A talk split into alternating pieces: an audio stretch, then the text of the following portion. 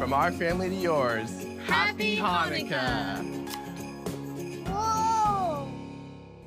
Hey Daystar family, Rebecca and I are so excited because we are in this season of Hanukkah. Yes. This is my absolute favorite feast. I love it. It's eight days long and it is a ton of fun, especially having a family. Rebecca, don't you like Hanukkah? What do you like about Hanukkah?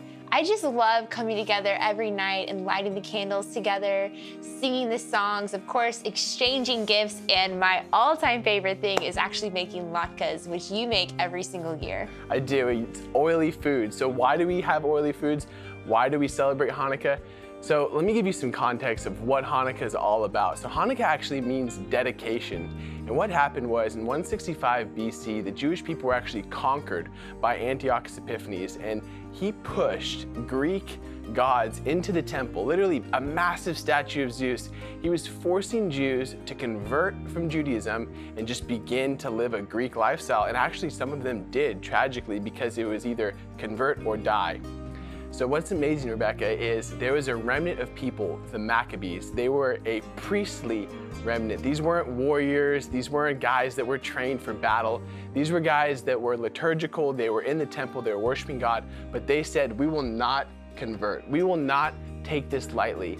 We will not sit by and let you come in and defile God's temple and defile God's people. They fought back and they actually began to take one victory at a time to the point where they actually reconquered the temple. Do you remember what happened after they conquered the temple back to the Jewish people?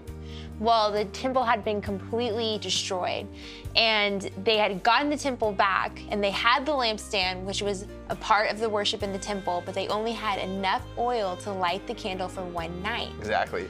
And the miracle of Hanukkah was that God made that oil last eight nights. Exactly. And I love that it's eight because eight is the number of new beginnings. And I knew God was just speaking that over that this temple, these people were going to have a new beginning this year. It had to be dedicated with this sacred oil, this oil that was ordained, that was prayed over by the priest. And they only had enough for one night, like Rebecca said. But miraculously, God supernaturally made it last eight nights. So we celebrate Hanukkah for eight nights. We light the candles every night. We sing Hanukkah songs. We cook foods and oil to remember the supernatural breakthrough of God in that season. That's so right. The message of Hanukkah is all about hope in the midst of darkness. And we have been living in dark times. And I know that people have been afraid. I know this has been challenging times for believers, but I wanted people to be encouraged by that message that the righteous remnant need to stand up and be bold and be strong and stand up for what they believe. And when you do that, you will take back what is rightfully yours, what rightfully belongs to God. And when you stand up for Him, He will honor that. And when everything even might seem destroyed, God can make the miracle happen. He can make that oil last eight more nights, and that we can stand together and rebuild even when things seem destroyed.